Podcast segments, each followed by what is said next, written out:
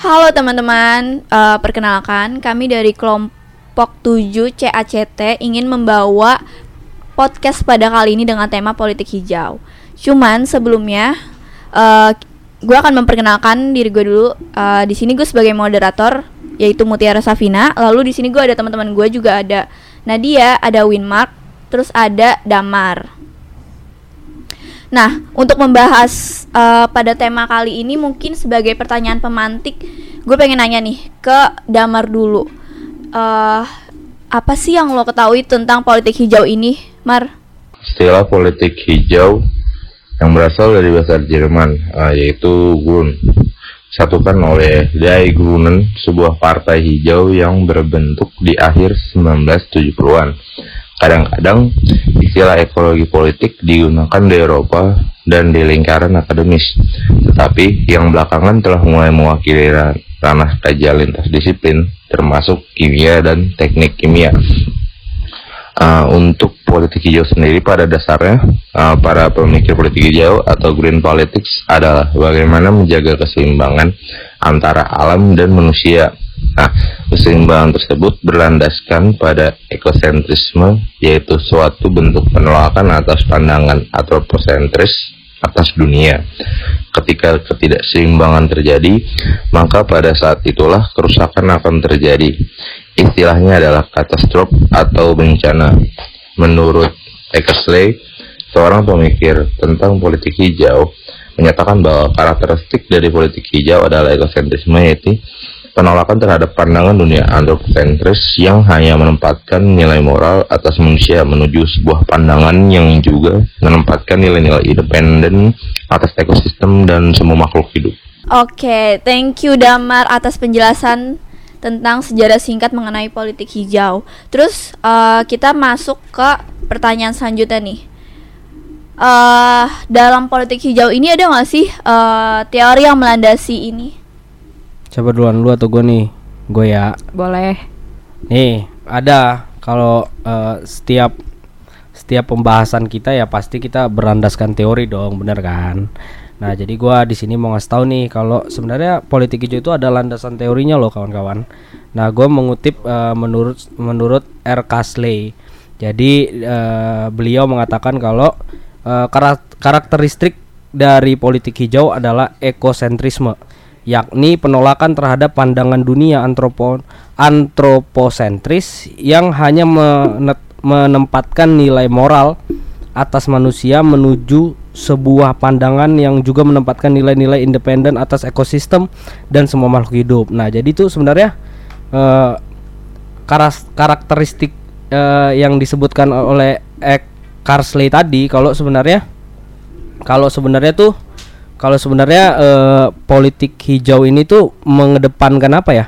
Yaitu tadi ekosistem lingkungan. Jadi sebenarnya uh, perihal atau kasus-kasus lingkungan ini nggak kalah penting loh dari daripada uh, kemoralan manusia gitu. Itu menurut Ek, Ek Carsley.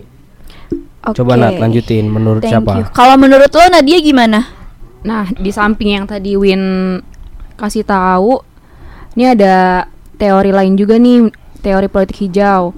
Menurut Stins, uh, teori politik hijau ini dianggap kurang memberikan tindakan nyata yang di mana upaya memini meminimalisasinya tuh uh, kurang, jadinya timbul kerusakan lingkungan.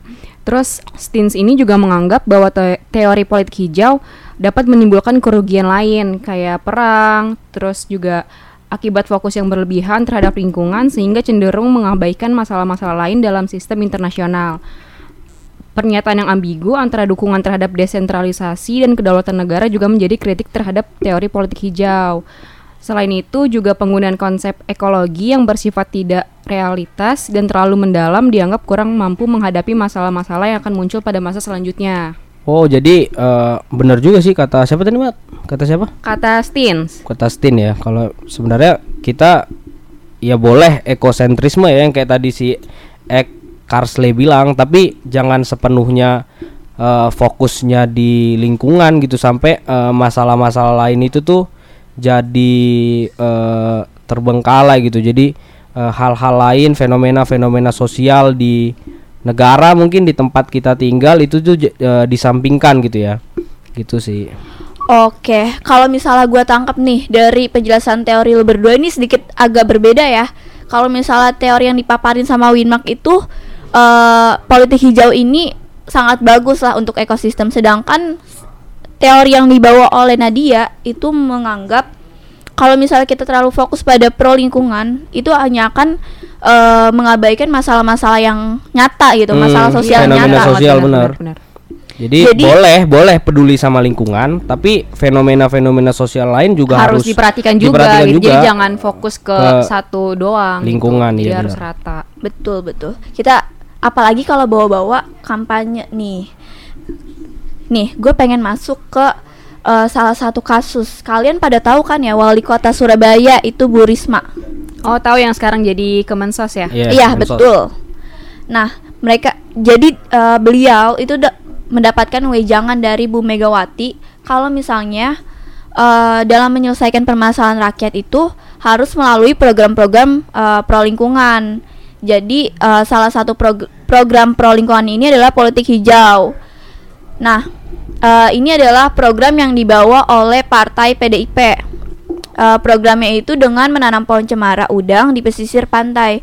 Program tersebut eh, menyelesaikan permasalahan lingkungan hidup dan ekonomi para nelayan karena perahu-perahu nelayan yang dulu kerap rusak diterjang ombak sekarang tuh nggak terjadi lagi. Menurut kalian nih tanggapan kalian nih gue pengen nanya ke Winmark sama Nadia terkait eh, program yang dibawakan oleh Bu Risma ini efektif eh, untuk beliau menggait eh, apa ya suara masyarakat atau hanya atau emang dari inisiatif beliau aja nih ingin em, melestarikan lingkungan Hmm, kalau menurut gua sih eh, terlepas dari ini suruhan partai atau emang inisiatif dari dia ya.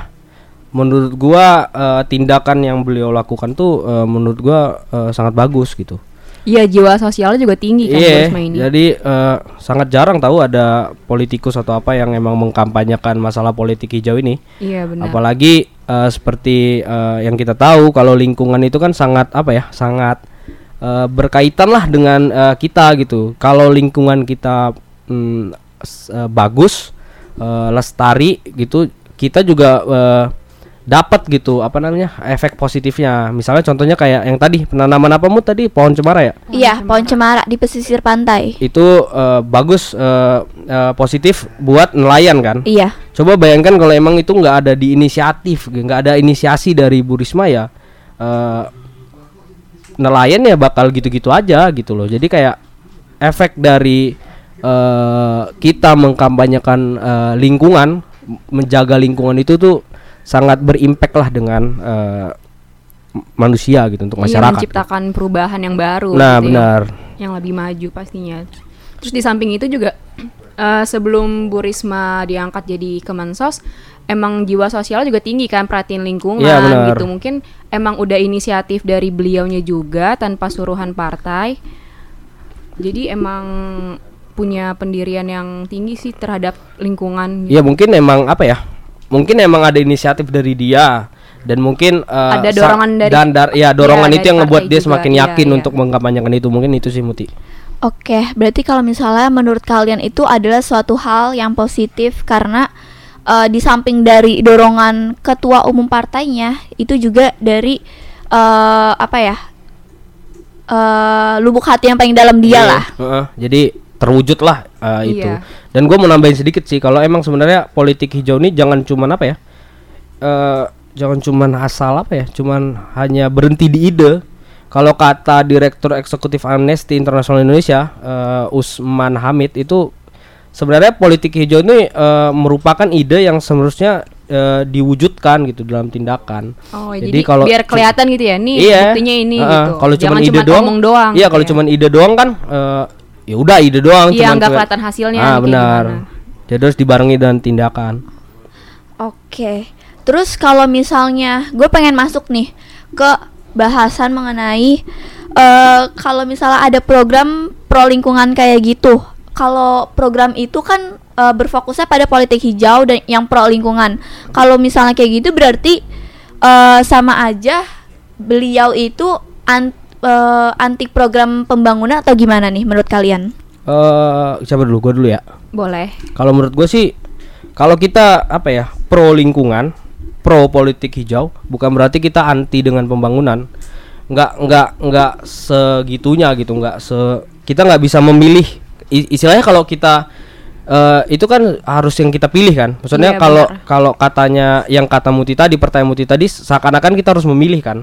Menurut gue itu eh, nggak bisa gitu. Pembangunan dan eh, pembangunan dan eh, perhatian kita ke lingkungan itu tuh harus sejalan gitu. Nah, Intinya harus Eh, seimbang lah. ah, ya, ya, jadi bukan berarti kalau kita pro lingkungan kita anti pembangunan enggak. Nah, eh, sejalan dengan itu tuh eh, ada nih katanya eh, eh, kata Emil Salim, kita boleh eh, pro lingkungan dan kita juga boleh eh, eh, membangun gitu. Nah, salah satu alternatifnya itu dengan model pembangunan alternatif.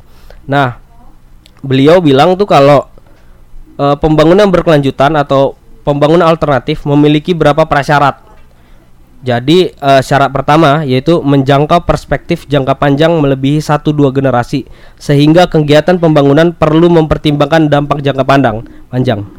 Jadi lu boleh bangun sesuatu tapi itu tuh pembangunan yang lu bangun itu tuh harus berefek sampai eh, jangka waktu yang panjang. Jadi lu kayak nggak usah harus membangun lagi ulang, ngerti nggak? Iya, lu? jadi nggak ngerugiin si lingkungannya atau Iya. ngerugiin masyarakat Heeh. setempatnya. Jadi lu Kayak- sekali bangun, ya udah berefek ke ke generasi yang panjang Iya, gitu Oke, loh. oke.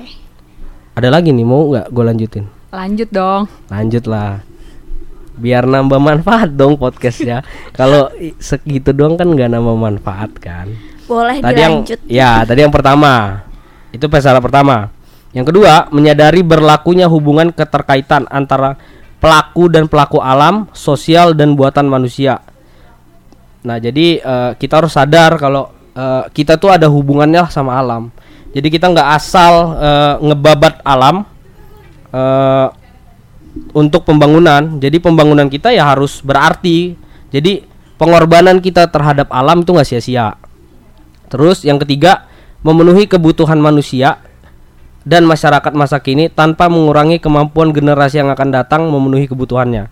Yang keempat, pembangunan dilaksanakan dengan menggunakan sumber daya alam sehemat mungkin, limbah polusi serendah mungkin, ruang space sempit mungkin, energi diperbarui semaksimal mungkin, energi tidak diperbarui sebersih mungkin, serta dengan manfaat lingkungan sosial, budaya politik, dan ekonomi seoptimal mungkin. Dan yang terakhir, pembangunan diarahkan pada pemberantasan kemiskinan, perimbangan ekuitas sosial yang adil, serta kualitas hidup sosial, lingkungan dan ekonomi yang tinggi.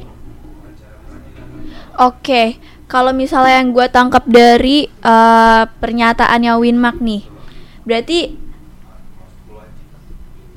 berarti eh, pembangunan ataupun eh, kampanye politik hijau itu harus sejalan dan, dan harus setara ya, nggak Iya. ada eh nggak harus dan nggak boleh salah satunya tuh saling mendahului. Iya benar. Jadi kita eh, nggak harus memilih salah satu lah, gitu, gitu Muti. Oke, terus eh, gue ingin menyimpulkan seluruh pembahasan kita nih pada sore hari ini. Kita kan ngetek videonya, eh ngetek podcastnya sore nih. Hmm. Jadi kalau yang gue tangkap nih, eh berdasarkan sejarah serta teori dan kasus yang kita angkat, kalau misalnya politik hijau itu eh boleh kampanye politik hijau, cuman eh, masalah sosial lainnya tuh nggak boleh ditinggalkan dan kita tuh nggak boleh berfokus pada eh, kampanye politik hijau ini atau program pro lingkungan doang. Eh, misalnya kayak yang tadi seperti Bu Risma bawa program po- program pro lingkungan. Beliau tuh eh, membawa program itu, tapi di satu sisi masalah sosial para nelayan ini juga teratasi. Hmm. Nah, eh, balik lagi nih ke teori yang eh, Stins tadi. Kalau misalnya eh, kita nggak boleh berfokus pada ekosistem doang karena eh masalah sosialnya akan tertinggalkan dan masalah lain tuh akan kita lupakan. Cuman kalau misalnya balik ke kasus Bu Risma, eh beliau tuh menye- menyeimbangkan antara pro lingkungan dan juga masalah sosial eh, ya bawa. Iya, Nelayan yang tadi. ya. Iya. Gimana nih pembahasan kita pada sore hari ini? Menurut kalian tuh politik hijau eh, membawa makna nggak sih untuk masyarakat? tentunya pasti bawa makna banyak banyak manfaat gitu kayak yang tadi eh, nelayan mungkin dapat efek positifnya dari yang penanaman pohon cemara gitu. Iya, jadi kayak politik politik hijau ini sangat penting lah ya. Eh, jadi eh, tetaplah kita harus tetap menjaga alam ya. Oke. Gitu. Eh, sampai berjumpa lagi di podcast kita selanjutnya. Segitu Bye-bye. aja dari kita. Salam. Bye bye. Bye bye. Bye.